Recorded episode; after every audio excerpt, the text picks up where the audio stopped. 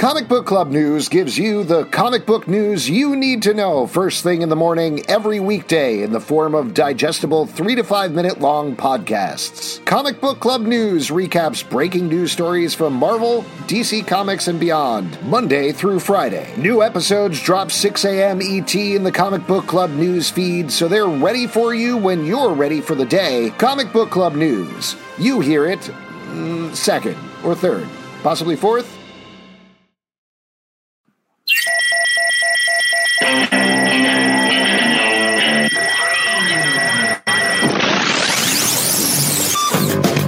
What is up, everybody? Welcome to Comic Book Club. I'm Alex.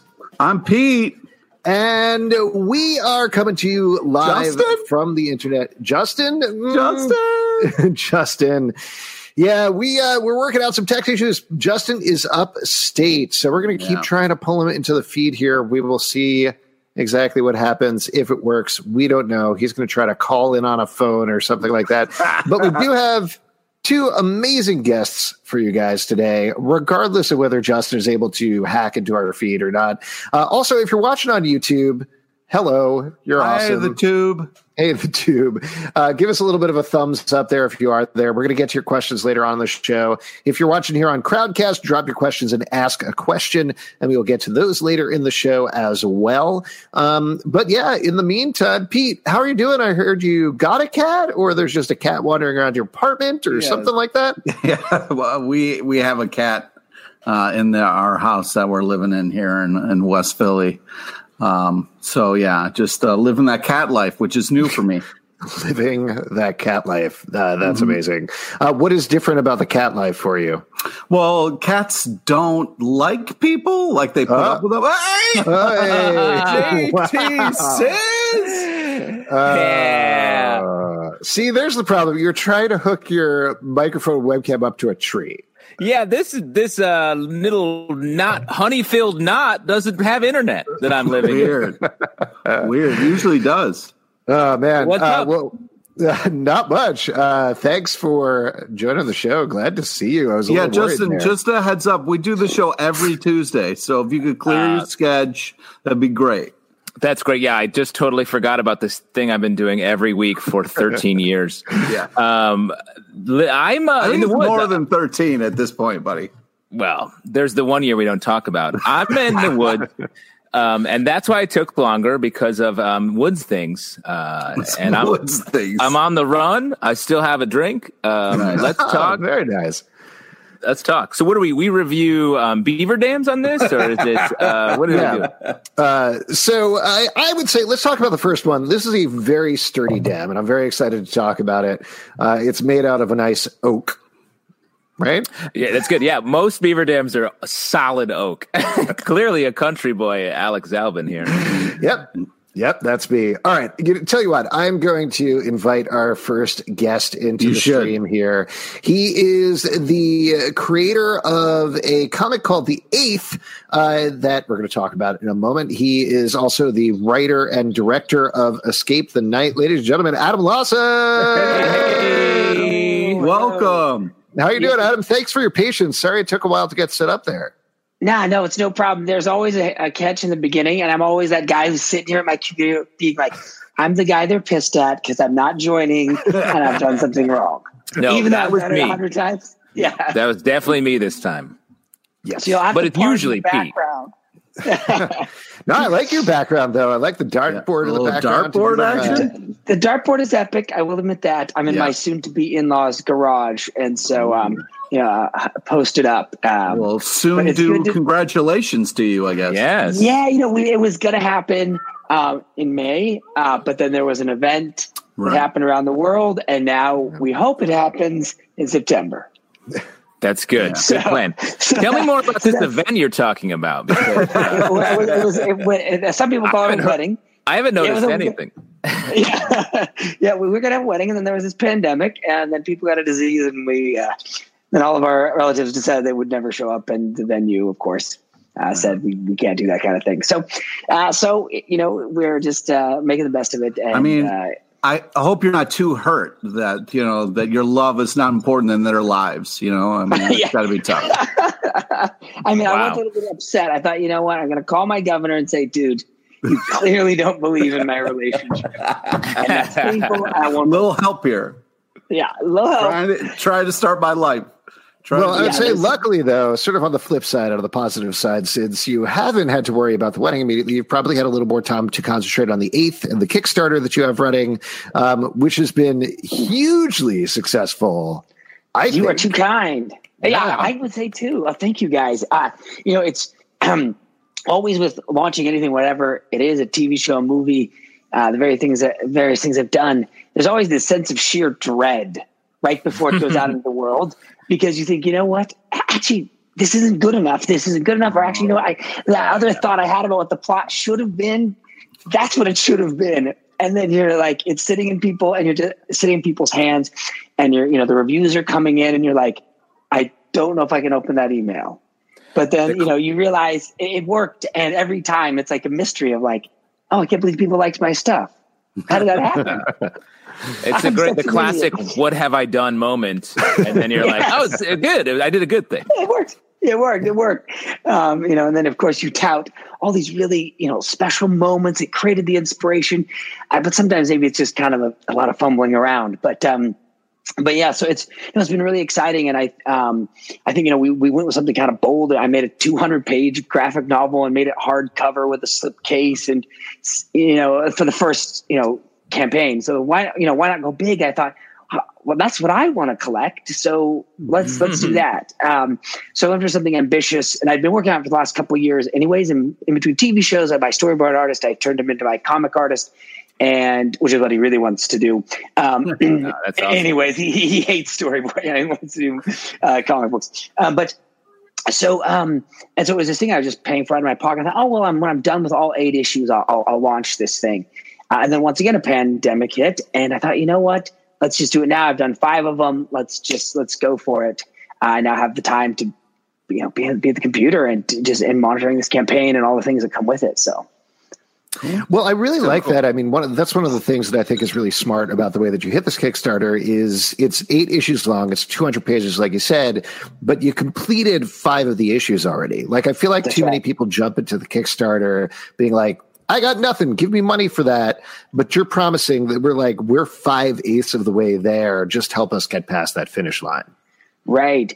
And one of the cool things is I thought, you know what, we're 5 in. So actually right as the campaign closes, which it just closed and it's in demand now, but then people can digitally start getting the issues every month. Like, you were collecting them at the comic book shop, and then I'll be able to get the last couple of issues done. We completed issue 6, by the way, but over the campaign. And so you'll actually be able to get it right away instead of then you put your money in and then 9 months later a book shows up and you're like, what was that again? Yeah.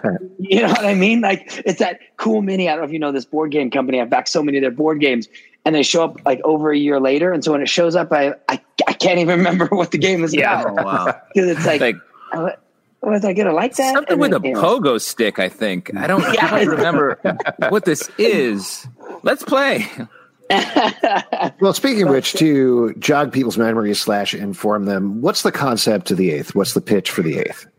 Okay, so the 8th is the story about a troubled teenager, David Wells, and his friends Emma and Atticus, and he is a math genius who solved a millennium math problem, and he's in this small broke town. Except solving that problem didn't solve his life problems. His brother committed suicide as a result of bullying, and his mother is very depressed about it. Man.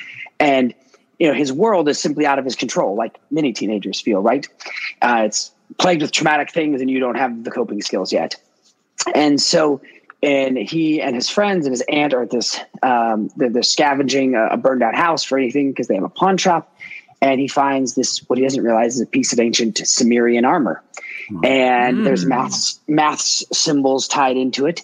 And he solves the equation. And it opens up this piece of armor, which he actually was just covered with just his arm. And he uses mathematics to actually manipulate it. That's the language that it speaks in, right? So he's got to run equations that know that that's really his superpower. And so he gets this taste of it, and he decides, well, you know, let me make the world different. You know, I know how to get it to change. I'll make it that way. So he goes and mangles some bullies at school. And by mangling them, you know, he shatters their spines, puts them in the hospital, ruins them for life. Wow. Because once again, the power is something he doesn't understand. And he's also a teenager who doesn't quite understand the impact of violence. Not really. Right. Yeah. Mm-hmm. And so at first he feels like, great, I'm fixing it. The school gets better, but then violence begets violence. And then soon people he loves are killed. And he realizes his error that you can't make the world change, right? You can't make it do things. And so leaving their hometown in ashes, this trio heads out to find the other pieces of the armor and the other pieces of themselves. And each of them has a different play in it, right? That Emma, you know, she sees the armor as a way to get revenge, right? She's got hate sort of as her drive, and she wants revenge for things that have happened to her. And David wants to make the world. Right. Right. I think so. I think we all get that. Right. Really then, dove in on that. He did not. Revenge. I want revenge. I want to read this. I need revenge. And, you know, David wants to make the world better, to fix this broken world. And then Atticus, you know, he's the most sound person that's saying, hey, listen, we got to get away from this altogether because it's actually going to destroy us and those we care about. So those are kind of like the three spectrums. And because of their reaction to this trauma, it's what kind of gives their friendship its ups and downs and its struggles throughout the story. And there's this unrequited romance between Emma and David. And there's also, I think, you know, at its, you know, its sick core, it's teens who don't know how to cope with trauma. Right. And it spills out into the world. And I think what I wanted to do with this was to, you know, in a Spider-Man comic book, he punches a guy in the face, the bank robber, and then he takes him to jail and the guy's got a bruise. But if you could lift a tank, you wouldn't get a bruise if somebody punched you. Yeah. You know, your skull would be mush. And so there's this kind of little lie sometimes in comic books where we cite the power, but not the real consequence of that usage of it. Right. And so I wanted this story to be about, they get power, but then there's real consequences directly tied to it, and how that changes people when you have real consequences versus, oh, you know, he's got that bruise from that punch that would have knocked over a skyscraper, you know, and so that's, I think, you know, part of what I went into it with, and so that's, you know, that's the tale, and, you know, sort of the myth around it is it deals with ancient Samaria, right? That this armor is a piece of ancient Sumerian armor that belonged to these things called the sages. And in history, there are 7 of them. They were like divine beings, angels of some kind that imparted knowledge to mankind. But in this story, there was an 8th one that wasn't in history, hence the title. And its job was to be the destroying angel, like the cleanup crew. And so what's cool is it gets to tie back into advanced technology and cool things from an ancient world, which I always sort of love, right? And some of the characters are dealing with people like around the flood of Noah, and these, it's kind of like the two, in the times, like there was the flood, which kind of like ended the reign of the sages, and then now. So there's some cool throwbacks to these sort of ancient, you know, Abrahamic myths that are really, that kind of makes it grounded. And so that's the tale. And, you know, and it stems from, I think, from a personal standpoint, you know, my own life as a teenager, when I had a friend commit suicide from bullying that I couldn't do anything about. And then my love of, you know, ancient Sumerian myth and like these myths that tease at fantasy. And like, I thought, well, I mean, I'll stick this together. And that's what became the 8th is what came out of that marriage. Wow. Yeah, cool. I love the idea, that creative force of taking these big ideas from history or mythology and combining it with like deeply personal things and sort of stepping into both like one by one, because I think like you laid it out, it's very logical. Like if a teenager had these powers, it wouldn't go quite like Spider-Man is making quips. He'd be wrecking shit. Sure. And so building it out that way like leads to this like sort of more momentous story, I think. Thank you. I hope it does. And I mean, Spider-Man is amazing for what it is, but this is maybe my version of what that would be. And that's the cool part, right, about comic books and the world of them. It's like you get to pick the ones you like. You know, in the chat earlier, they were talking about Paper Girls, which is a comic book I loved on Image. It, great book, right? And it's its own fun thing. And so, so that's why, as I write in direct television for most of my life, but then this is a fun departure because I don't have all those rules of TV. I have new ones, but they're no budget. Fun. That's right. I mean, the amount of, when I come back to a network, I'm a showrunner. And so when I come back to the network and say, here's what I'm going to do, and it's going to cost this much, there's always this like silence for a couple of weeks. And then they're screaming at agents and people saying, how is it going to cost this much? And then it's me going back into the president of the network saying, hey, but there's going to be this really cool scene. And then she's like, okay, we'll give you some more money, So I don't miss that part. You don't miss talking to agents? Come on, it's everyone's favorite part of entertainment. We love it. So, now that the Kickstarter is over, what is the best way of getting the book? What's the best way of getting in on the book? Yeah, so it's on Indiegogo right now, and so Indiegogo has something that's kind of similar to Kickstarter, where after your campaign's over, if you made your goal, it sits in a thing called In Demand. So essentially where people can still get the perks, still do everything like you were in the campaign.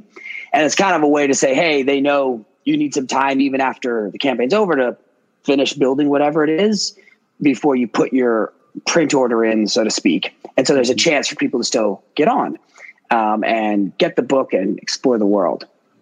And the first digital issue comes out next Wednesday, which all the tiers get. So you're going to get right into the action. Awesome. Adam, congratulations. The book is fantastic. I'm very excited to check out more of it. There's a ton of pages, by the way, for anybody listening or watching that you can read through to get a sample of it. And it's really fun. It's good. Yeah. It's very brutal. Pete, you're going to like it a lot, I think. Oh, yeah. Check it out. I'm in. So, I'm in. Congratulations on everything. It's hard because I'm trying not to stare because I'm just getting lost in your dartboard. It's like drawing me in. Yeah. It's pretty amazing. So my soon-to-be brother-in-law built this. And so the back of it is all corks, right? All wine. Yeah, corks. That's what I was thinking. Yeah. He built this out. Cool. He's a bartender, and so he built the perfect, dartboard, of course. Amazing. And nice. I wish I was really good at it, but I sure like to play. You know what I mean? You got time to practice. Yeah, right? And I feel like, oh, man. And you get back with the darts, and you sometimes give it your all, and, it's usually less than an embarrassment, but fun. Yeah. Just get great at darts, forget about planning a wedding, and it'll be fine. Yeah, all come together. I'm sure your partner will be like, yeah, he's really good at darts. That's enough for him. He's married to the dartboard, basically. Yeah.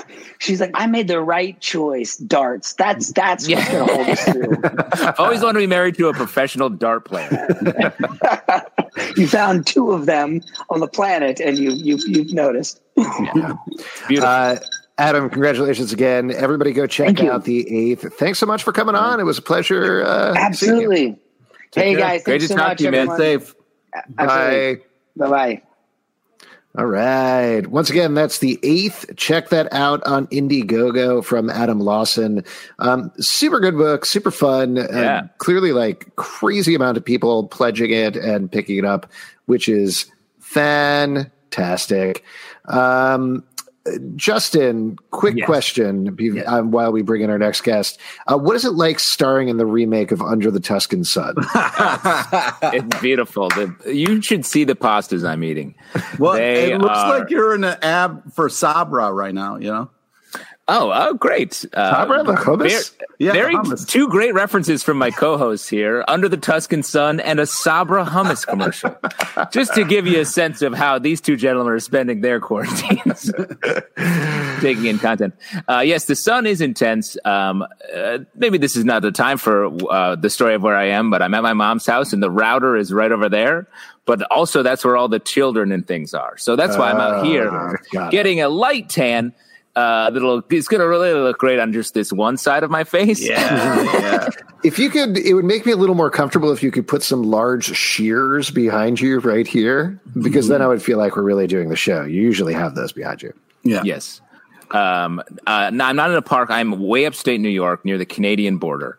There's a lovely lake over here. I'll show it later once the sun is truly not quite so intense on my face. Are you making a run for the border right now, man? Very close to the border. The border's pretty closed, so they don't want us there.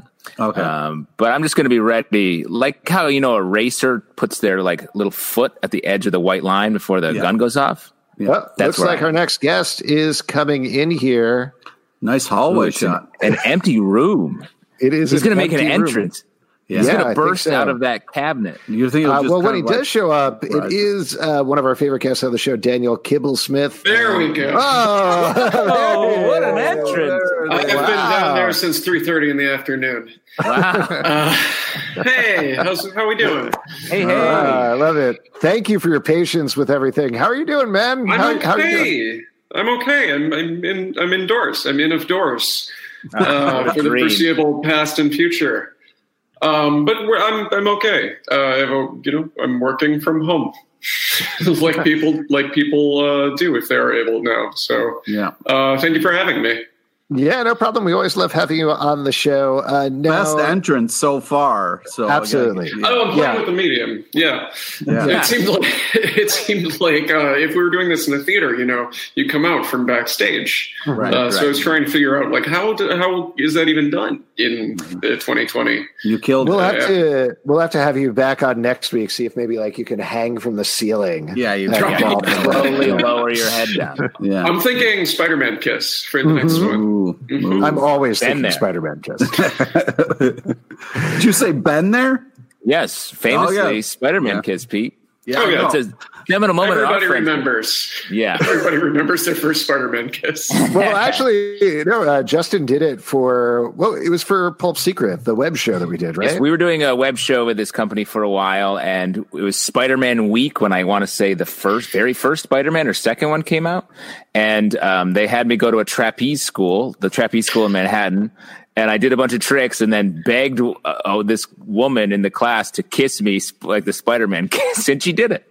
Phenomenal. Very nice. And now you're married. We're married. That's how I met your mother. Yeah, exactly. Was get crushed at the wedding, the reception. Everyone loved that part.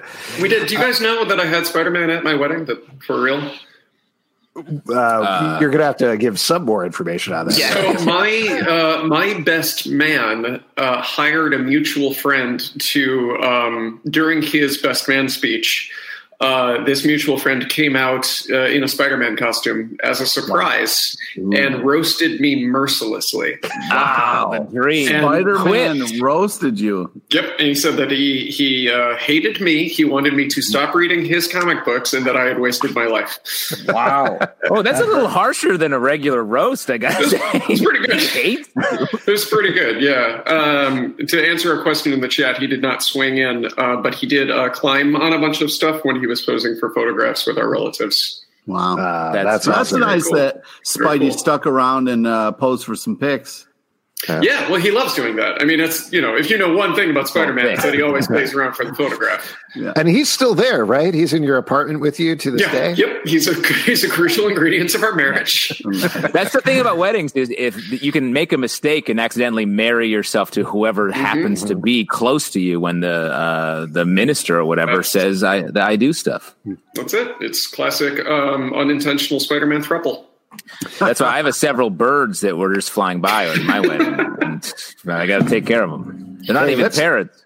Let's not talk about thruples. Let's talk about couples instead. Specifically, there was a book you wanted to chat about, the Midnighter book from DC Rebirth. This is something that we've been doing the past couple of weeks. We've been having guests on talking about some of their favorite runs. And you mentioned you were super into this. It was the Midnighter reboot, eventually became Midnighter and Apollo as part of Rebirth, not New 52. What was it that drew you to that book in particular? Yeah, I mean, I feel terrible because of COVID, I kind of have nothing going on. I would love to talk about my own work, but there's very little of it at the moment. So what happened instead was that I got to do a big reread during quarantine, and the thing that kind of got me through it was the new-ish post-rebirth Midnighter books. And I think that why Midnighter and why now And I should say that these are written by Steve Orlando with a number of artists, all of them amazing. ACO? Does anyone know? Sure. I've never heard it aloud, but the first volume is drawn by capital ACO. I really, really loved these, and they spoke to me during this time because they're hyper-violent. Obviously, if anybody knows Midnighter, they know he's a character defined... Yeah, it's a Wolverine, Punisher, Deadpool kind of violence. But he is a trauma survivor. He's a member of a marginalized group, which most of the hyperviolent characters are not. And he occupies this sweet spot, I think, in the way that comic books can use violence to create feelings of catharsis without... crossing the line too far into him being a bad guy. Mm-hmm. If you see somebody with a Punisher tattoo, you got to take a second and figure out what their deal is. If you see somebody with a Midnighter tattoo, you're just he's a good guy. Nah. Midnighter's a dad sometimes. Punisher's a dad sometimes too, but it's different. Yeah. Pete, you're a big fan of Midnighter, and you like this series a lot. What drew you to it? What did you like about it? Yeah, I loved it very much. I mean, Midnighter to me is one of my favorite characters. I love the fact that they don't dwell on his preferences. It's just a part of who he is, and it's just a kind of just there. And what's great about Midnighter is what he's willing to put on the line for others, how hard he fights, how hard he tries, how he never gives up. He is just a force of nature in such a interesting way. And also, I also love Apollo and him together are just such a great kind of fun, the Superman and the kind of Batman kind of, if you will, a little bit. And it's just really great. And I think Steve Orlando did their love story thing a little bit, where it wasn't their love story, but Midnighter had to go to hell to save Apollo. And it was just really beautiful, the way that they laid it out, and kind of all the things that and ended really well too, and it was very powerful. It's just one of my favorite characters. It's just and especially when done well, Steve Orlando is such a great writer. It's just one of those quietly amazing comics that aren't as popular as some of the others.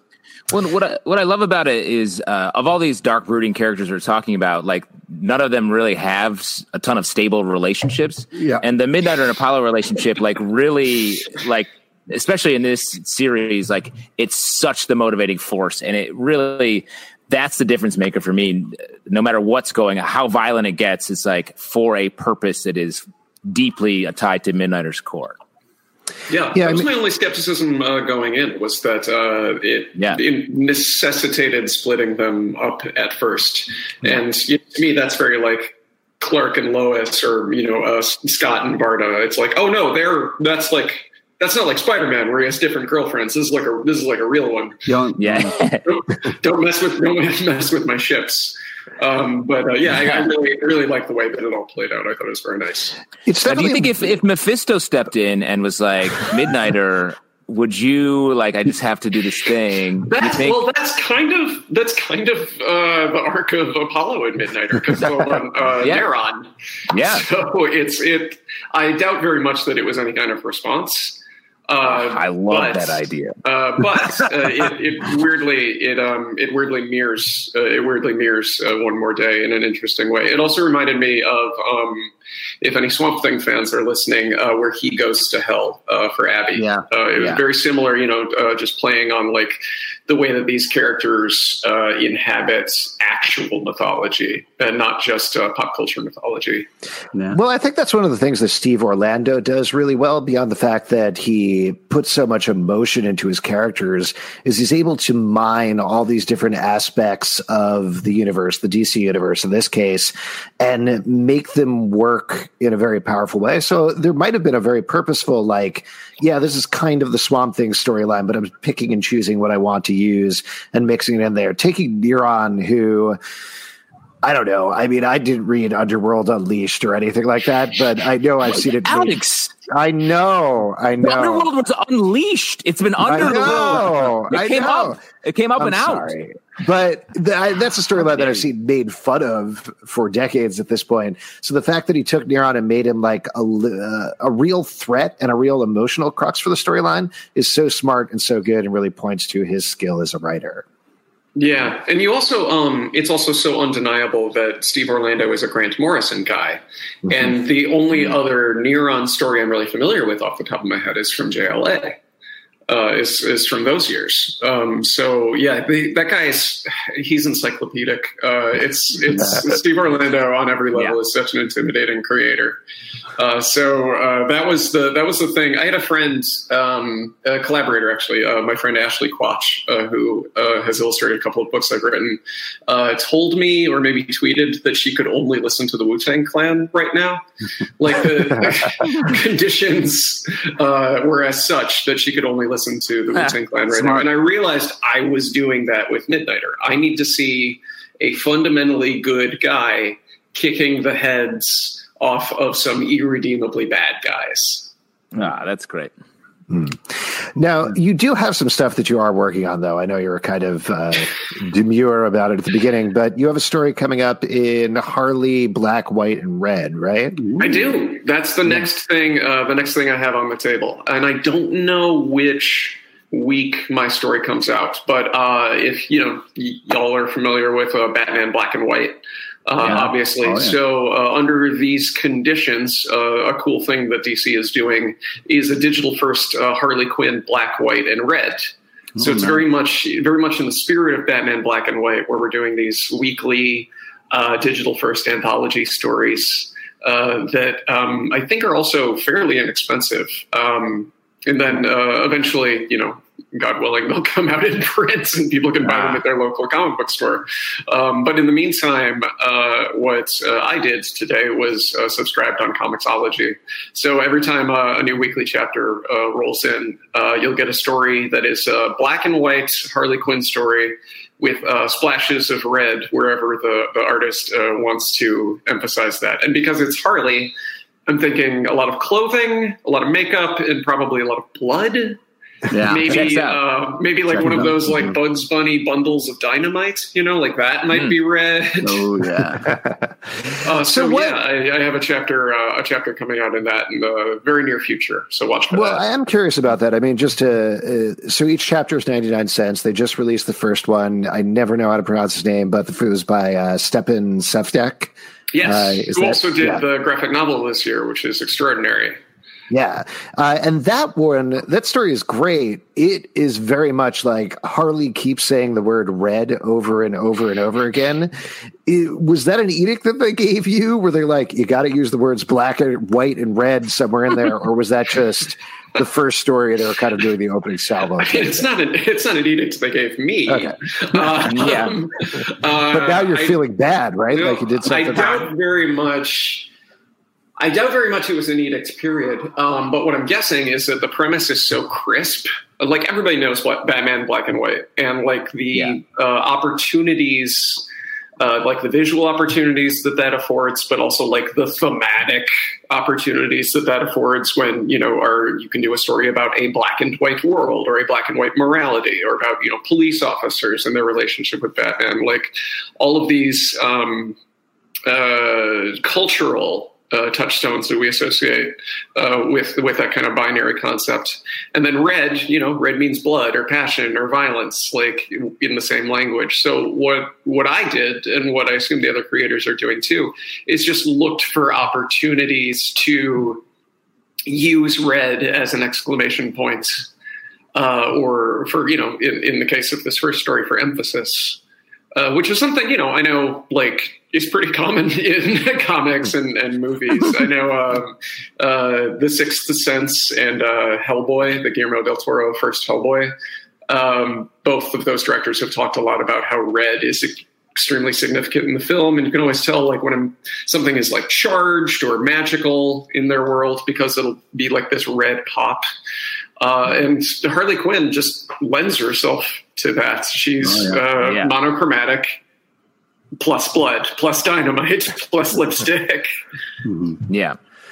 Another project that you have going on, Loki, well, had going on. It's collected now. Is the collection out or is it coming out soon? The collection is out. Yeah. The collection is out. Okay. Yeah. The most recent substantial thing I've had come out is the Loki paperback, which is in stores now. So that's the first, well, the only 5 issues of our Loki run. Oh, it's okay. Hey, Ray, you're congressman. That was so much fun, man. Yeah, it was a fun story. Yeah, and we really like it up. What I thought was so great about it is, like, beyond the fact that you really got Loki and you set up this fun world that potentially could have gone farther, which I think we talked about the last time you were on the show, it really tied up nicely, and there were jokes and bits and plot points that you set up in the first issue that paid off in the last issue. So it's a really nice package, even if, sadly, it does only have those 5 issues. Yeah, I mean, that's what I'm hoping. We leave off on this crazy cliffhanger that I would love to resume at some points, but whenever I get to write for Marvel or DC, I just feel so lucky and grateful to be in that sandbox that I kind of write like it's going to be my last chance. So if you read Loki, it's got a lot crammed into it. Yeah, it kind of ends up being a version of our entire statement on the character. That being said, you know, we were hoping to go, you know, 60 issues or something. So if you read issue 5, there's a lot of like fun, like kind of meta jokes about how we have to wrap things up quickly. But I think it's worth it, and because of that, because we kind of have our cake and eat it too. You know, we have this huge cliffhanger in issue 4, but then we have this surprise wrap up in issue 5 when we found out that we weren't getting renewed. You end up with this very, and I hope for Loki fans or for new comic book readers, you end up with this very self-contained, you know, digest of Loki comics, like a kind of single serving Loki comic. And then if you like that, the most logical thing to do is to read Agents of Asgard with Lee Garbett and Al Ewing that came right for us. You know, that inspired us. And then that's a little longer. And then if you like that, you read all of the Kieran Gillen stuff, and that's a little longer and more complicated. Right. So I think we're in a really good position to have this kind of bookstore book that fans of Loki from the movie and the forthcoming TV show can pick up and work backwards from there if they want to, you know, read all of it and get to Walt Simonson. Which ideally they should read all of it and get to Walt Simonson. You're always just tracking back to old Walt. Yeah, tracking back to Kirby. Just go, man. Yeah. 1961. Hey, I'll just read you a nice comment here on YouTube from Bert Ramdam says, hate that Loki got canceled. It was so good. Yeah. So there you go. I respectfully agree. That's very kind. Bold position. Daniel, anything else you want to plug? Anything else going on other than being trapped inside? Anything else I want to plug? All of my favorite, you know, Marvel stuff is out in paperback now. You can get Loki, Lockjaw, Black Panther versus Deadpool. I worked on a Spider-Verse story for kids that was really fun, and I'm super proud of that. Where Spider-Man joins Instagram and he becomes an influencer, and you know, it goes bad. And then I don't know when my Harley Quinn story drops. So if I were you, I would just subscribe to Harley Quinn Black White and Red. It's 99 cents an issue, and it's a murderer's row of creators. When I found out who my artist was, I lost my mind. So hopefully people get as excited when they see who I was paired with. Are you allowed to say? Or no. No. As Justin likes to say, we're journalists. So no, they will send me dynamite. Okay. Very red. But it's Walt dynamite. Simonson. It's definitely Walt Simonson. Yes. Yeah. All right, Daniel, thank you so much for coming on the show. Always good seeing you. Thank you for having me. I would love to come back anytime. And I also don't know how to close this. Bye. Bye. My job. Bye. All right, there we go. Daniel Kibblesmith. Yes, definitely pick up all of his stuff. Pick up Harley Black, White, and Red whenever that's coming out. I guess we'll stay tuned for that. Also, definitely pick up the Loki trade paperback. It's a lot of fun. It's a really good story. Highly recommend it. I feel like we've been talking a lot lately about like comedy comics and how hard that is, and I feel like he is just great at it. Yeah. Absolutely. Definitely agree. Oh, yes, Pete. Justin, can you just go and knock on one of those trees and get some Keebler cookies? Yeah. I honestly though, the Keebler elves, assholes, stingy with the cookies. Like man, they don't give them away. Don't meet your heroes. Yeah, exactly. Well, you know who my heroes are? My heroes are the audience, and that means it's time for your audience questions. Woo-hoo. That's true. Alex says anytime he gets in danger, the audience will come and save him because they're his heroes. Like that time I was tied to the railroad tracks. You remember that. Now, for audience questions, all you have to do is drop a question and ask a question, or over on YouTube, just ask in the comments. We'll keep one eye on that. First of all, I do want to mention, this is going to make a lot of sense for folks who are only listening to the podcast, but a bunch of comments on your haircut, Pete. Nice comments as well. We got JC Archer says, saw this was live on my drive home. Had to stop in for a sec to say, nice haircut, Pete. Yeah, dude. Went to town on the clippers, you know. Lewana helped me make sure it doesn't look too bad, but, you know, it's tough times, you know. I miss my barber. Luana's your barber now. Sad end to that compliment. Yes. We also got another one here from Radlam. Says, greetings from Peru. Our quarantine ends today. We'll probably stay home reading comics for a while. That sounds like a good idea, Radlam. Not that we're doctors or scientists, but stay safe out there. Yeah, please. Yeah. Should we start, since there's already a lot of talk about this, with what we're drinking tonight? Yes. Yeah, Justin, you're, of course, drinking sap directly from the tree. Yep. You should be. I'm going to make a little maple syrup in my stomach and really enjoy that. I was drinking some red wine, a Cabernet Sauvignon. I need to get some more, though. Yeah. So, yeah, if you want to step off and grab some, you're certainly welcome to. Oh, you're trying to get me out of here. I got you. Yeah. Pete, what about you? What are you drinking? I was trying to look fancy, but it's Martinelli's sparkling cider, you know, a little fancy apple juice.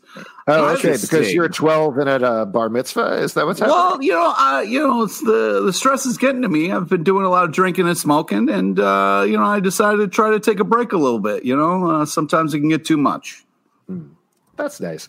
I'm having a Brooklyn Defender IPA. Nice. There you go. Great stuff. Superhero theme, and I believe that was introduced at New York Comic-Con a couple of years ago. It was, I will say that's a strong IPA, Alex. It really checks out with your dedication to those. Yeah, I like them. What can I say? I got taste, and I go for it. Here we go. We got a question over here from Cody Thomas. Which comic, TV, or movie do you think was improved by toning down the comic it was based on? Been reading The Boys and surprised how much different it was from the show. Show feels easier to connect to characters with it toned down. What do you think about that? That's interesting. I think that is a great – I think The Boys specifically did a great job of taking the comic and truly adapting it for television and picking out stuff from the comic they wanted to do, but also bringing in stuff from the real world that they wanted to comment on and making a show that served the comic but also elevated the material. Well, it's you know, it's funny because we talk about Lock and Key and how like the show kind of turned down the horror aspect a little bit and then kind of you know, focus more on the family and different things. So it was different, and I think some of it definitely for the better, but there were sometimes that I missed it. Also, I remember when Walking Dead first came out, the TV show, and we were like, how are they going to do that, you know? So I think they did kind of like pick their battles with that. Yeah, they really toned that down. I know. So chill. We were like, how are they going to do that? They're going to use real corpses? And how are they going to make them walk? It's going to be crazy, whatever they do. Another show that I was just thinking of, Legion, I feel like. It toned down the comic booky aspects of the show and elevated some very specific things that were quite such an amazing show. If you haven't watched Legion, please check that out. You'll be happy you did. Yeah, it's great. All right, we got one here from YouTube. CT Kook says, if you could mash up a DC character and a Marvel, what two characters would you choose and what would their name be? Classic amalgam universe question. Yes.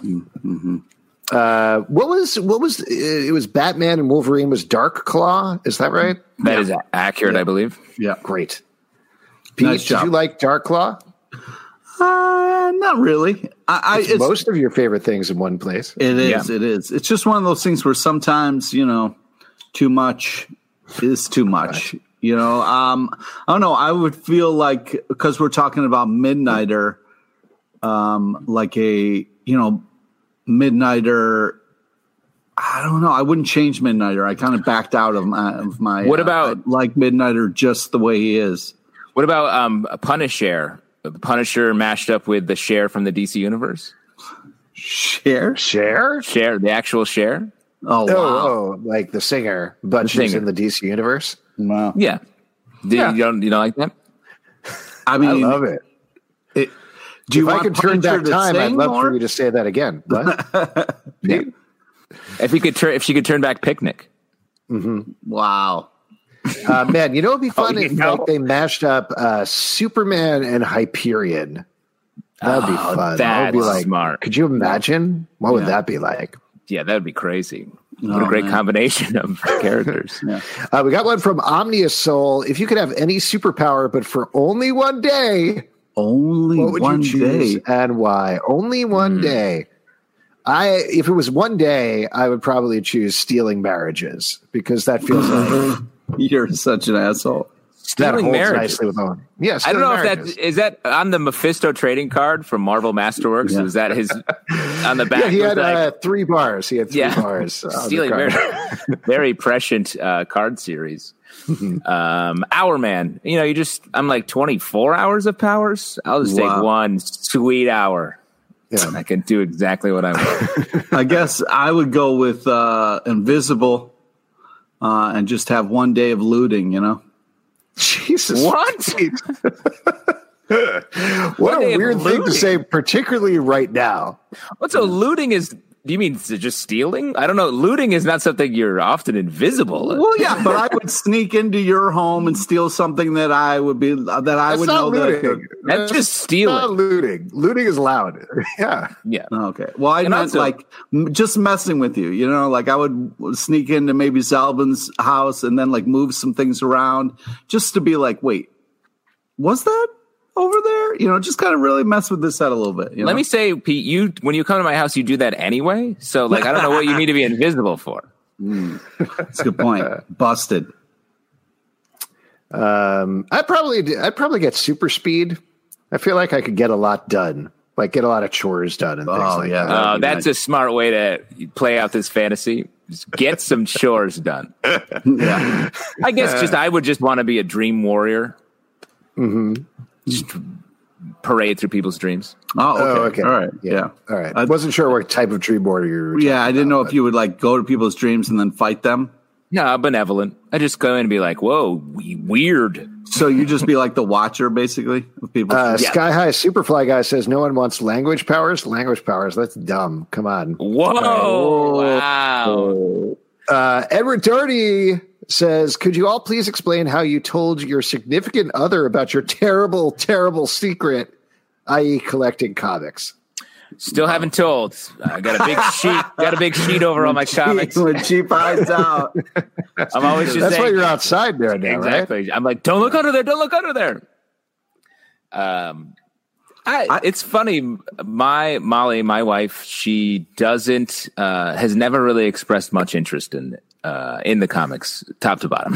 Well, it's one of those things where you don't want her to lie to you, you know, because then it's awkward, you know, like, hey, remember you wanted to check this out? And it's like they never, you know. Yeah, but don't you want to be like, oh, read this? Like, or like have that shared moment? Mm-hmm. Yeah. That never goes well. Mm. Huh, interesting. I don't remember when my wife and I first talk about it, but she used to collect Sandman comics, so it wasn't like it was a big secret or anything like that. Like we have in our closet, I have the first three trades of Sandman and I've read it, but she had like single issues of Sandman in a stack. She had other comics, so it was just an easy conversation that came up. Yeah. And we do that. Like we pass things back and forth. Not as much now that most of the stuff I get is on digital, but there used to be times where like we'd pass stuff back and forth and just read the same comics all the time. Nice. Did you get fights with her about stuff? No, we agreed on everything. Wow. Amazing. Right. Yeah, you guys have never had a disagreement, right? Yeah. I don't think so. Right. She might disagree though. Yeah. I mean, it's great with my girlfriend now. She loves comics. It's not an issue, whatever. So that's great. And we've talked about stuff, but previously in previous relationships, it's been a real issue. And then one woman I only dated for a very small time, when she found out about my comic books, she goes, "I'm not doing this again. No more with the white boxes. I hate them." And that was kind of the end of the relationship. Wow. That's a strong statement. I chose comics. Good. Don't make me choose. Good. Important comment to read from the section here. Sky High Superfly Guy says, even all the weird sex comics. That's Alex. Yes, Albert, how do you explain that? Great question. And our next question here is... No, I don't know. They're in the bookcase. They're with everything else. Yeah, but, they're not hidden a little bit. Yeah, they're in the back of the bookcase. High shelf, low shelf. Yeah, I love that everybody knows about that. That's just part of you because of our podcast. Yes. Pablo D. Martinez says, what is the one comic book you find unreadable, then as time goes on, you grew to love it to pieces? Ooh, unreadable to love? No, just like a comic that hated probably, it, now you love it. Exactly. Like you could not read it at first, then you revisited it, and you liked it quite a bit. Yeah. I do think, I don't know, I haven't revisited them recently, but I think the first time I read through a lot of Grant Morrison stuff, I was like, I don't know what's going on here. Yeah. And then when I went back and read it when I was older, after I had read a lot more of his stuff, after I had read a lot more comics versus just straight superhero comics, I appreciated them a lot more. Yeah, I've for me it was all the wordier stuff and anything that didn't have fighting in the first couple of pages. As I've grown up, I can go back and read that stuff again. Yeah, but I see Edward commented here. Anything Jack Kirby? That's interesting. Yeah, I think that's a great answer. Those are the things that I feel like it takes longer to appreciate is the older original sort of golden age stuff. Mm-hmm. Maybe I'll throw out Will Eisner stuff a little bit. Ooh. Where it's I feel like you need to experience a certain amount of the world, I think, to really get those stories. So, yeah. I mean, and this is something we've talked about on the show a lot, but in a slightly more micro way. It wasn't something that I disliked, but we talked about this quite a bit. Watchmen, that like the first time I read Watchmen, I skipped most of the back matter because I wasn't interested. I read the book. I was like, yeah, this is pretty good. But when we revisited recently for the show, I had such a greater appreciation for it because A, we were talking about it on a weekly basis, but B, just having a better understanding of how comics work, the history of where Watchmen was in the place and time, versus the first time I read it, it was like, Watchmen is good, you should read Watchmen, and that's all the context that I had. Right. Yeah. I mean, it is weird that, like, we wouldn't, like, there's all these, like, articles at the end of Watchmen issues, and it's like, oh, read this? I don't know. Yeah. These are interesting ones, too. Ben the Border Carly says, I hard passed on Giant Days before giving it a second chance and loving it. That's a great book. I totally get it because it just feels like a very chill hangout book, but it's so much deeper and more poignant than that. Jay Sinison says, I always hated Thor, but I really got it as a grown-up. Does that mean I have dad issues? No, I think that means you have good taste because... Yeah. Walt Simonson's Thor in particular, not to make him the theme of the show, is so good. Yeah. And if you've never read it, check it out. Kevin says, what's a comic aimed at young children that you really enjoy as an adult? All of them. Yeah. Wow. It's, I usually dig a lot of stuff for kids, but also the, the Art Balvazar and those guys who do the DC Friends stuff are really amazing. Tiny Titans, all that stuff is just so great that they do. I mean, it really depends on who's doing it. You know, don't let age-labeled shit stop you from good story. Yeah, Alex doesn't let age labels stop him from reading all these porno comics. Never has stopped him. Justin, what were you gonna ask? I was gonna say Adventure Time, the original Archie comics are definitely not super adult themed, but I still like to read those. Owley is another one that's perfect for kids. Oh, yeah. And it's so great. It's such a good book. I mean, Bone is ostensibly for kids as well, and that's really good. Huge Bone fan. Yeah. I have Owley here with me if you want me to invite him on. Oh, wow. Oh, really? Yeah. Invite him into the feed. Yeah. Let's do it. I'll just hold my arm up and he'll land on it, right? Like this? Is this how I do it? Looks like you're trying to walk like an Egyptian right there. I was doing that. We got one here from Nelson Martinez. I just started The Boys comic. It's great. Which is your guys' fave character from it? I'm loving me some Black Noir. Ooh, and we should mention at this point, if you're not listening, we're doing a Boys recap podcast called Let's Hear It for the Boys. First couple of episodes are up now. We're recapping the first season. We're probably, I think, going to go back and go through some of the comics as well, leading into the second season, which is debuting on September 4th. Favorite Boys character from the comic is what we're saying? Yes. Or from just everything? I think from the comic. Yeah, okay. I mean, I'm going to go Huey, just because it's Simon Pegg in the comic is a lot of fun. Oh, great. Nice. Cool. I'd throw out there, I mean, Butcher is fantastic, of course, and in a very different way than the way Carl Urban plays him on the show. He almost is like this smirking uber punisher in a way, the way that Derek Robertson draws him, the way that Garth Ennis writes him. And it feels like a natural extension of that in a way that shows you a different side of the damage that a character like that could get.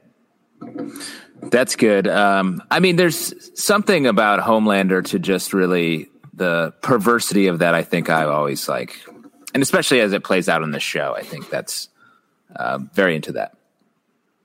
Yeah. From Ben the Border Collie, speaking of Midnighter and Apollo, who other than that pair is your favorite comic couple? Ooh. Favorite comic couple. What stinks is I would say Midnighter and Apollo is one of my favorites. The question said other than them, Pete. I know. You can't say that. You can't say them. So it's the one couple you can't say. Okay. All right. Great answer. Punisher and his guns. Does he have a gun that he loves the most that he kisses? He loves them all. He loves equally? Them all. Yeah. It's like a harem. Punisher and Microchip, maybe? It's not. The original romance. Yorick and the monkey. I've said this before on the show, but I like, and I know we argue about this every time I bring it up, but I like Reed and Sue. I think Reed and Sue are great. Oh, why would you say that? I do. Shit, you asshole. I like them. Oh, I'm sorry. It's such a dumb thing to say. No, Namor and Sue. Listen, Namor is a cuck, is what he is. All right, Reed's not much better. That's a crazy statement. No, Namor is an asshole. He's trying to break up the marriage always, and like Reed and Sue love each other. And even though he's into his work, Sue understands it, understands him. He understands her. I don't know. There's something about that relationship that just works for me. Wow, interesting. Him being busy all the time and her supporting him no matter what. Yeah, I was going to say. There's something about that. Yeah. Love Scott and Barda in the comments from Beercat. White Panther and Storm is a great one. That's a good one. A fleeting couple, unfortunately. Yeah.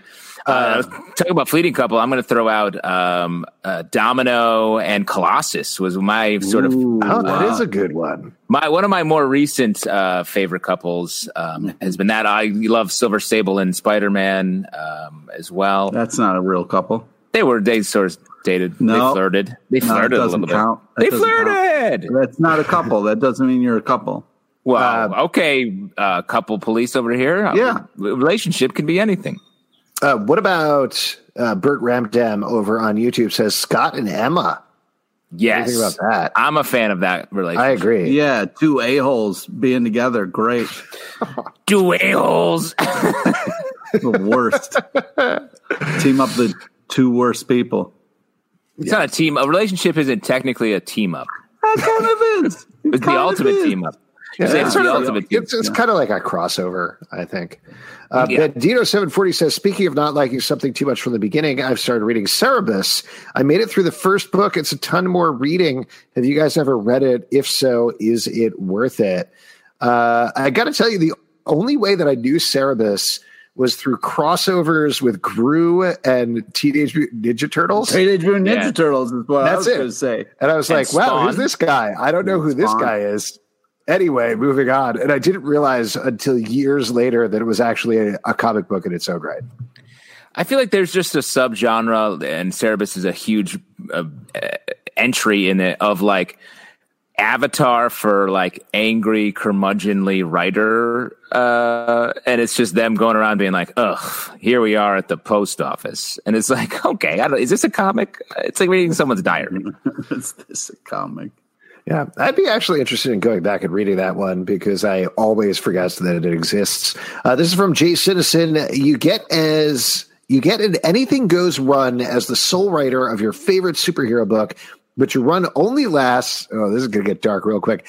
Only lasts as long as you can have him or her say the title of at least one post on the Trump 2020 subreddit every issue. Do you do it, and how long would you last? No. I would not do that. That's a great question. We get this question a lot. Yeah, I think people are probably tired of hearing us answer this question. Yeah, that's probably very popular question out there. I'm going to say Batman. I could pull it off with Batman for a while.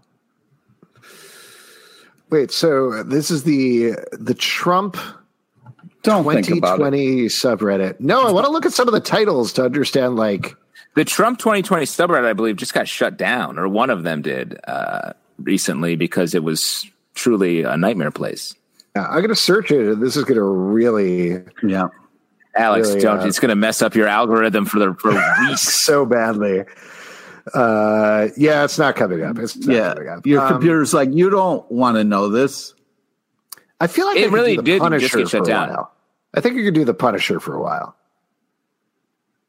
Right? And just like organically work it in there? Don't. No. I mean, I feel like a lot of Punisher books, he's just saying that stuff anyway. There was an entire run of the Punisher where he was just posting on the Trump 2020 subreddit. I remember that. Don't. Very distinctly. But Frank Castle's on Trump's shortlist to replace Pence. So, and he said he knows he's fictional. He still is like into it.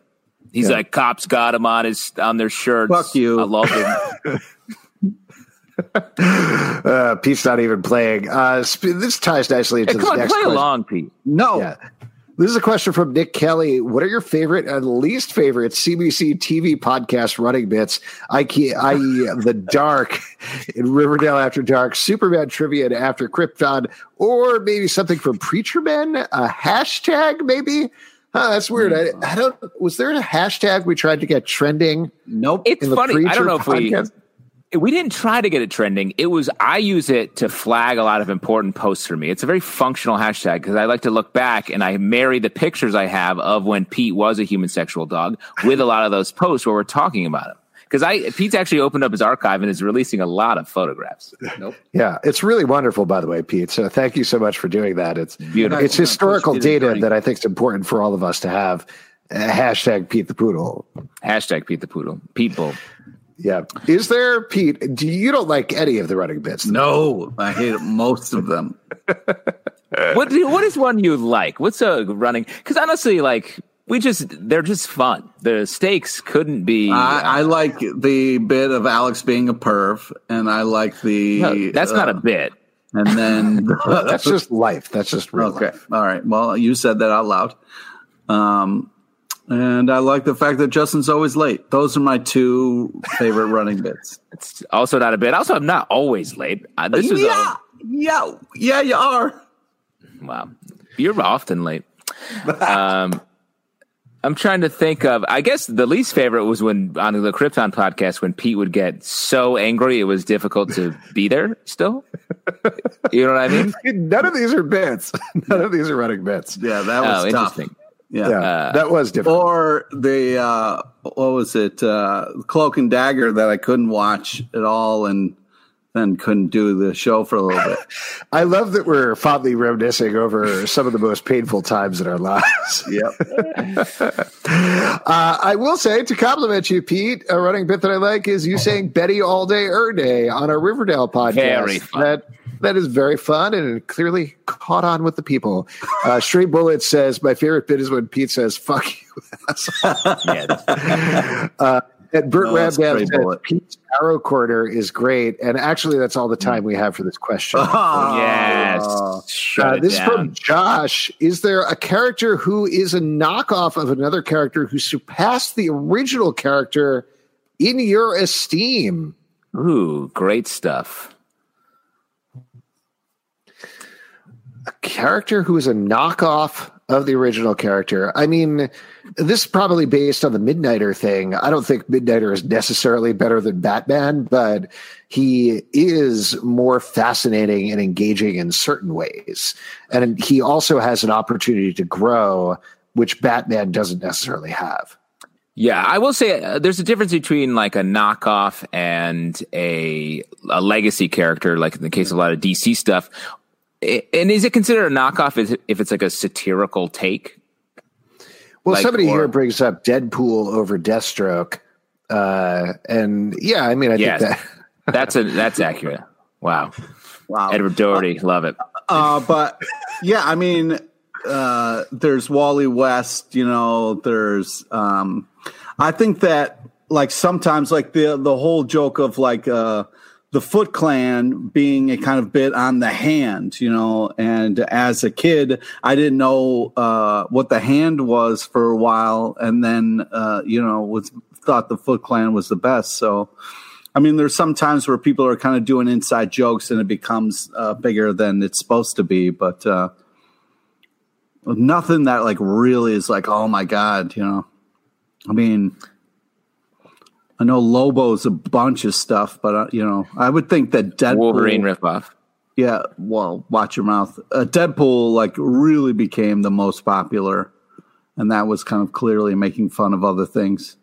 I mean, this is a weird answer, but the Young Blue Beetle, I think, was a Spider-Man homage or, like, take of Spider-Manning that character, and I really thought those were great stories, especially at a time when Spider-Man felt like... It wasn't Spider-Man stories anymore, and the like young kid trying to get by but blowing it all the time. Yeah. It's also, I mean, this is something that we're going to be talking about on the Stack podcast tomorrow. But there's a book coming out called All America Comics, which is Joe Casey, who co-created America Chavez, basically just doing that book, but for Image Comics. Without spoiling too much of it, it's real good, but it's like straight up aping that character from Marvel and then putting it in a new universe, which is wild.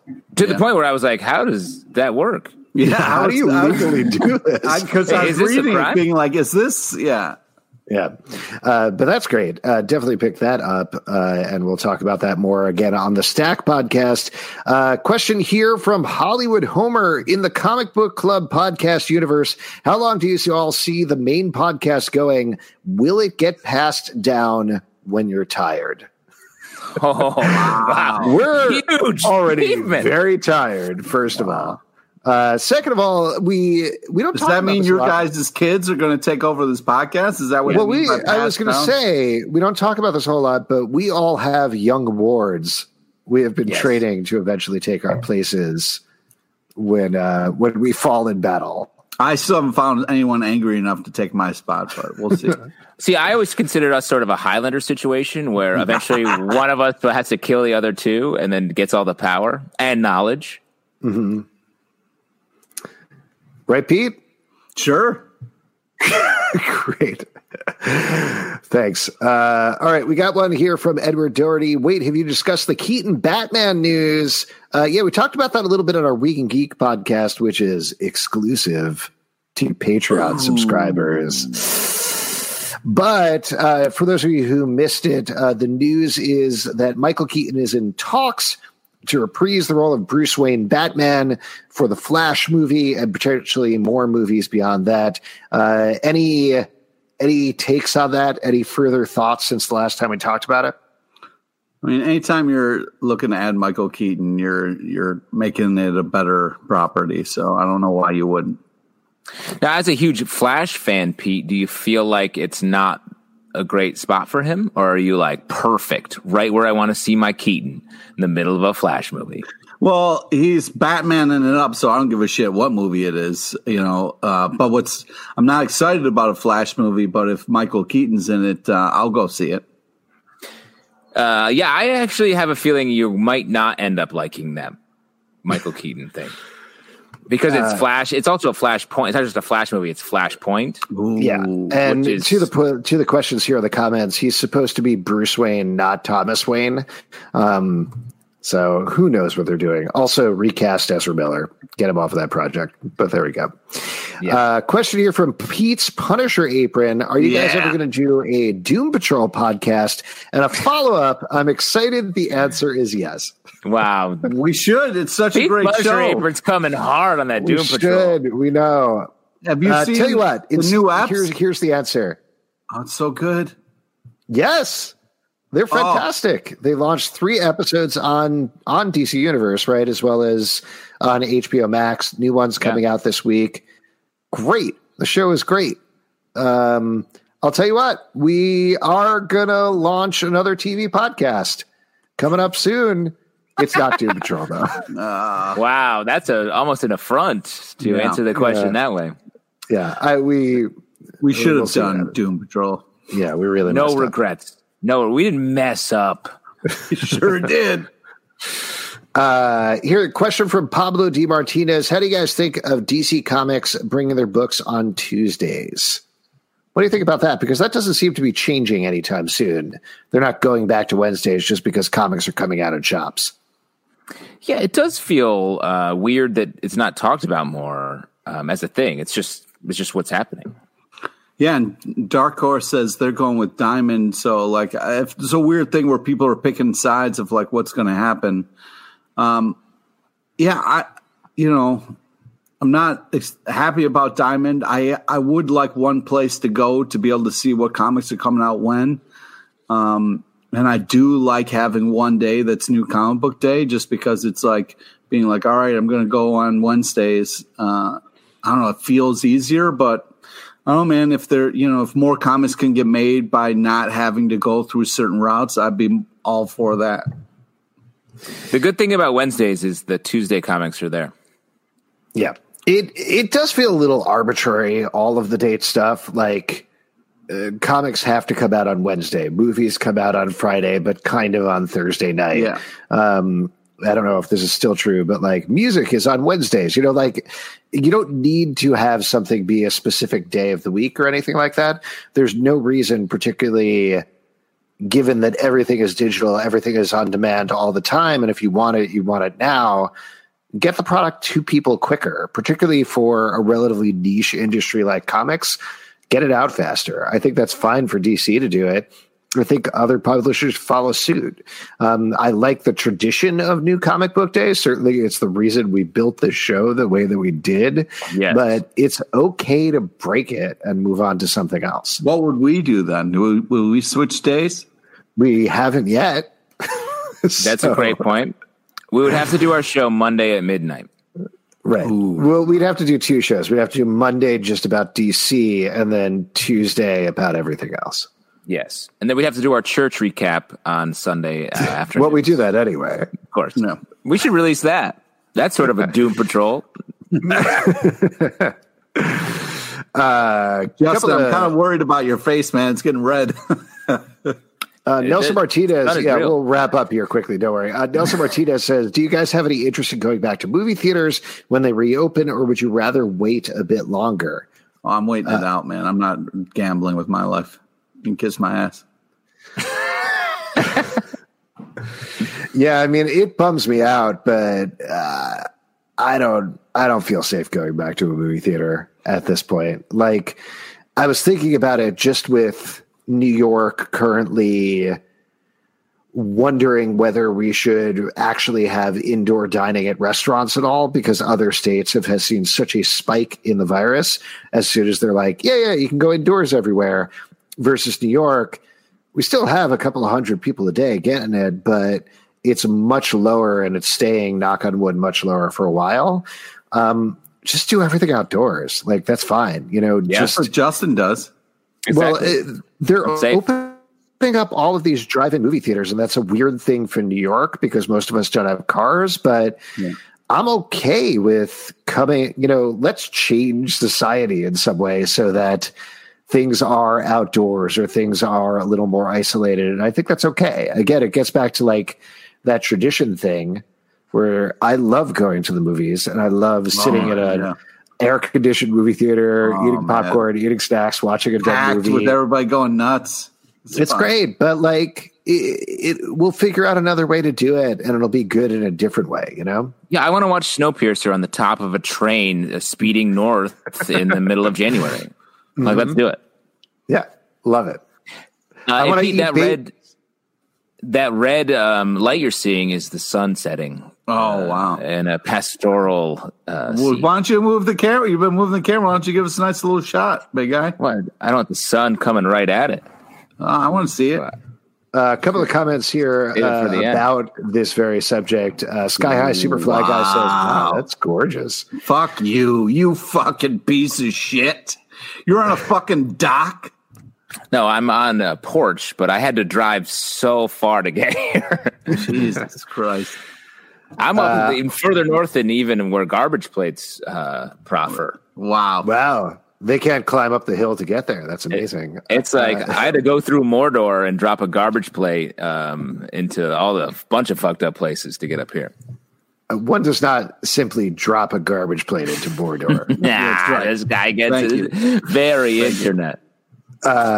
So a couple of quick comments on the movie thing before we start to wrap up here. Sky High Superfly guy says, New Mutants better be in the theater. Get me back in there.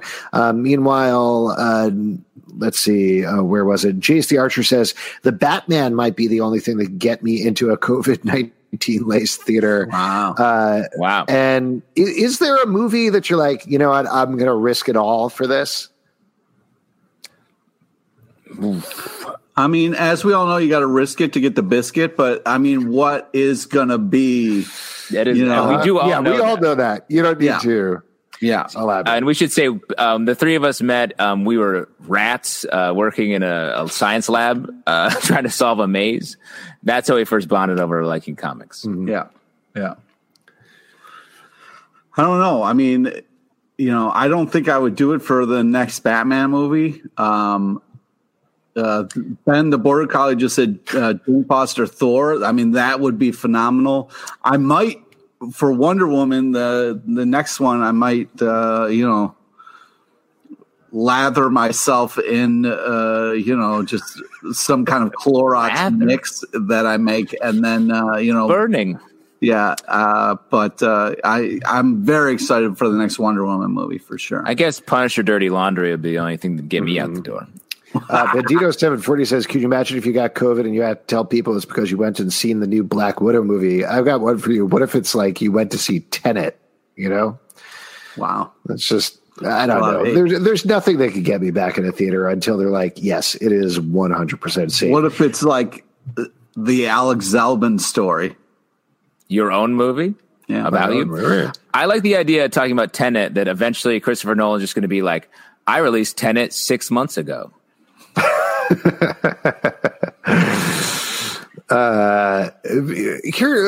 Actually, before we wrap up, let's finish on this question because I think this ties into some stuff that a lot of people are talking about right now. Bert Ramdam says, how about an outdoors Comic-Con? On a similar note, they're doing this Comic-Con at home, which we also talked about on the Week in Geek podcast for Patreon, but I think I was a little iffy on since then. They've announced a bunch more TV panels in particular, like they're having The Walking Dead is doing their regular block. There's a bunch of other nerdy TV shows like that. The new Bill and Ted movie is doing a panel. So it definitely seems like they're trying to put a lot of bigger panels in that. How do you feel about this Comic-Con at Home thing? I mean, I think it's making the best of the situation. I think it's good. I mean, there's a lot to be said for doing it that way. It's not the worst way to experience the things you experience at a Comic-Con. Pete, yeah, I mean, take on this? It's interesting because it's like, for me, I love seeing what people come as, what they dress up as. The people watching at a Comic-Con is unbelievable. You get to meet some amazing people. You bond over stuff. And it's taking the people element out of Comic-Con is kind of sad. But if they are going to kind of do a interactive panel, maybe you don't have to stand in a line. You can kind of like, figure out a queue. So that might be interesting. But I don't know. Like, for me, the people is a huge part of going to a convention. So, and of course, the food.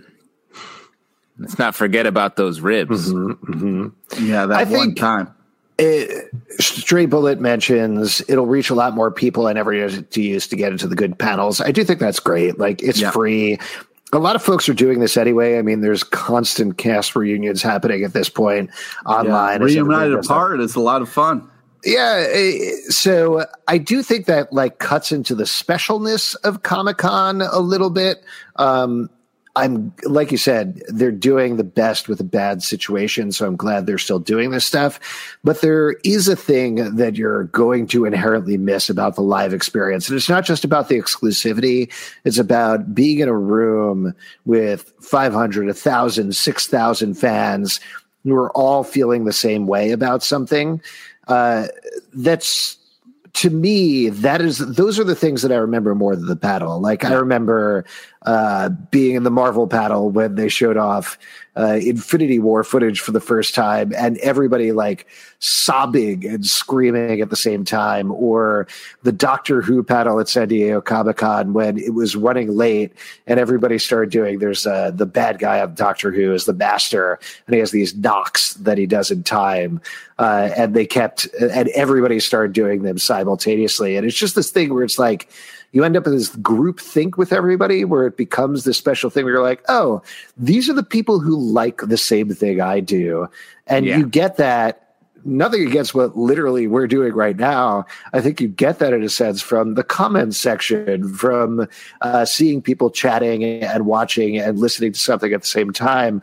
But there is physically being in that same space that gives you a charge in a different way. Yeah, but at the same time, we don't know what Kevin is wearing right now. You know what I mean? Kevin comes dressed up to Comic Club. He wears interesting outfits. You don't know what you're going to get. Usually it's the, top hat with the trench coat type of thing, but it changes. Sometimes one time he had a puppet the whole time, never addressed it. So what do you do then? And Kevin, you should know that Pete texts us every day, what is Kevin wearing? So that isn't even, it's a thing that occurs on his mind. It's unrelated. All right. And that is it for your audience questions. Yeah. Now we're going to move on to our next section, which is trivia. And for that, we're going to turn it over to Pete LePage. All right. There he is. Looking for first hand up, guy or gal.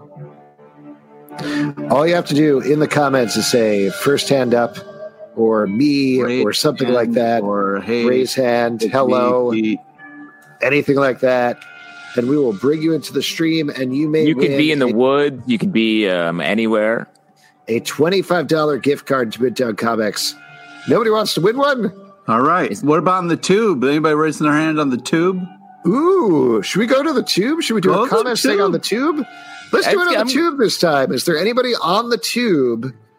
Stop calling it that. The Y tube? Should we call it YouTube? If there's anybody watching over on YouTube wants to do trivia.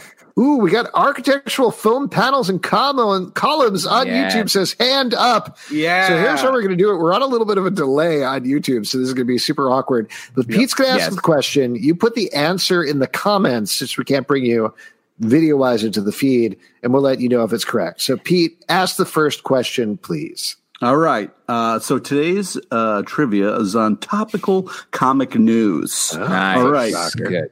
All right. Question number one. Evan Goldberg and blank signed on to produce what reboot? Is it A, Gremlins, B, Teenage Mutant Ninja Turtles, or is it C, Liv Schreiber? So it's either A, don't pick it, or it's B. Nice. Architectural foam panels and columns says, got it. So he or she is up to the point where we said, just answer the question. It's good. Just to give you an idea of the delay that's going on here. And this is just the element we've missed in trivia is a strong delay.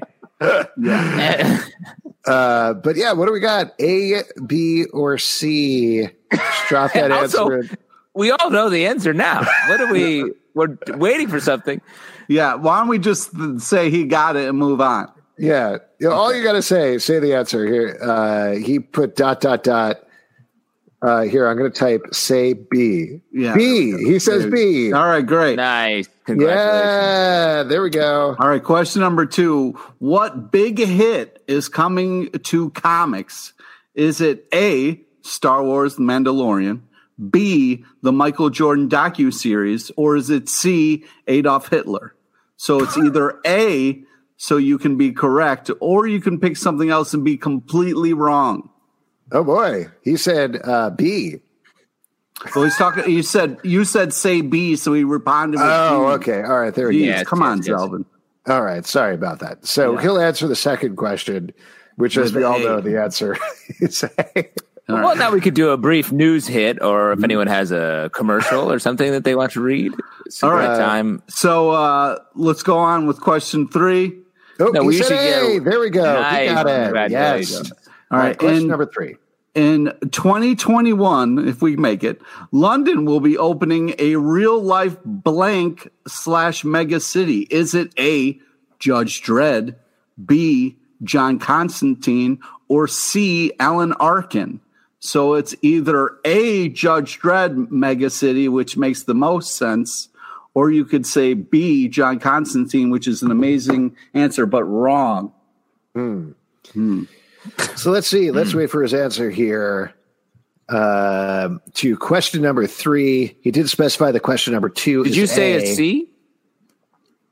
It's C is Alan Arkin. C is not the correct answer. Okay, not Adolf Hitler again?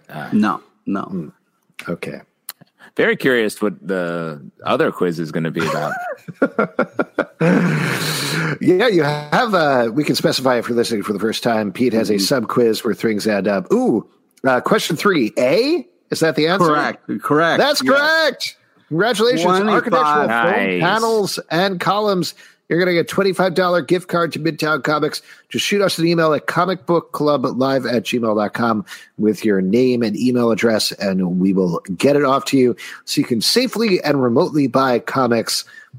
Pete, you've got three characters that add up to maybe a Robin Williams movie? That is correct.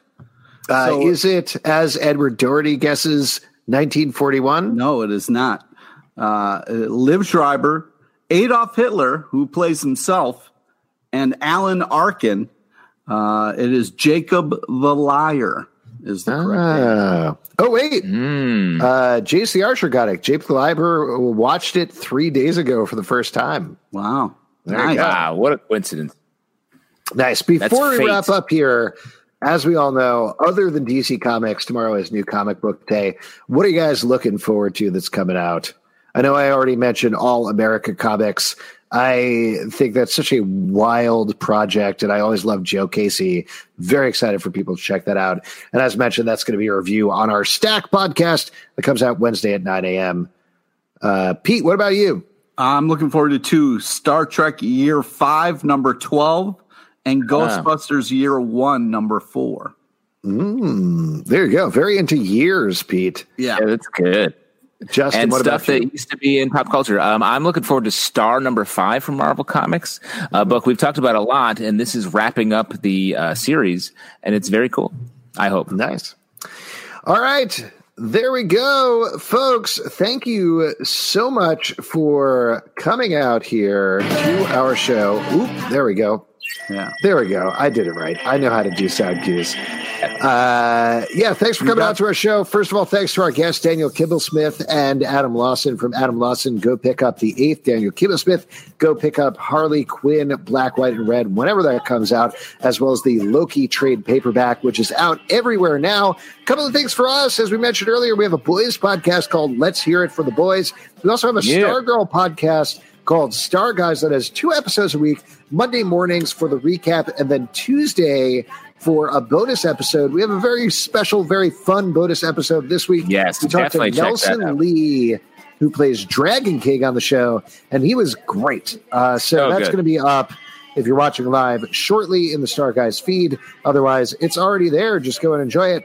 Next week on the show, we got 2 great guests for you. Neil Clyde is going to be here. Also, Zay Chun, who is the editor-in-chief of TKO Studios, and also the showrunner of the new animated Gremlins series, which is the only thing I'm going to ask him about because I'm obsessed with Gremlins. If you want to support us, patreon.com/comicbookclub. Also, iTunes, Android, Spotify, Stitcher, or the app of your choice to subscribe and listen to the show. Comicbookclublive.com for this podcast. More at comicbooklive on Twitter. And that's it. Thank you all so much. Thanks for coming out. We'll see you next week. Good night, guys. Thank you.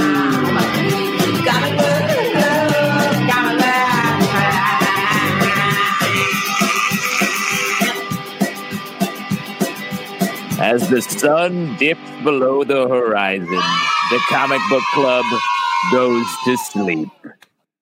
At Parker, our purpose is simple. We want to make the world a better place. By working more efficiently, by using more sustainable practices, by developing better technologies, we keep moving forward. With each new idea, innovation, and partnership, we're one step closer to fulfilling our purpose every single day. To find out more, visit parker.com/purpose. Parker, engineering your success.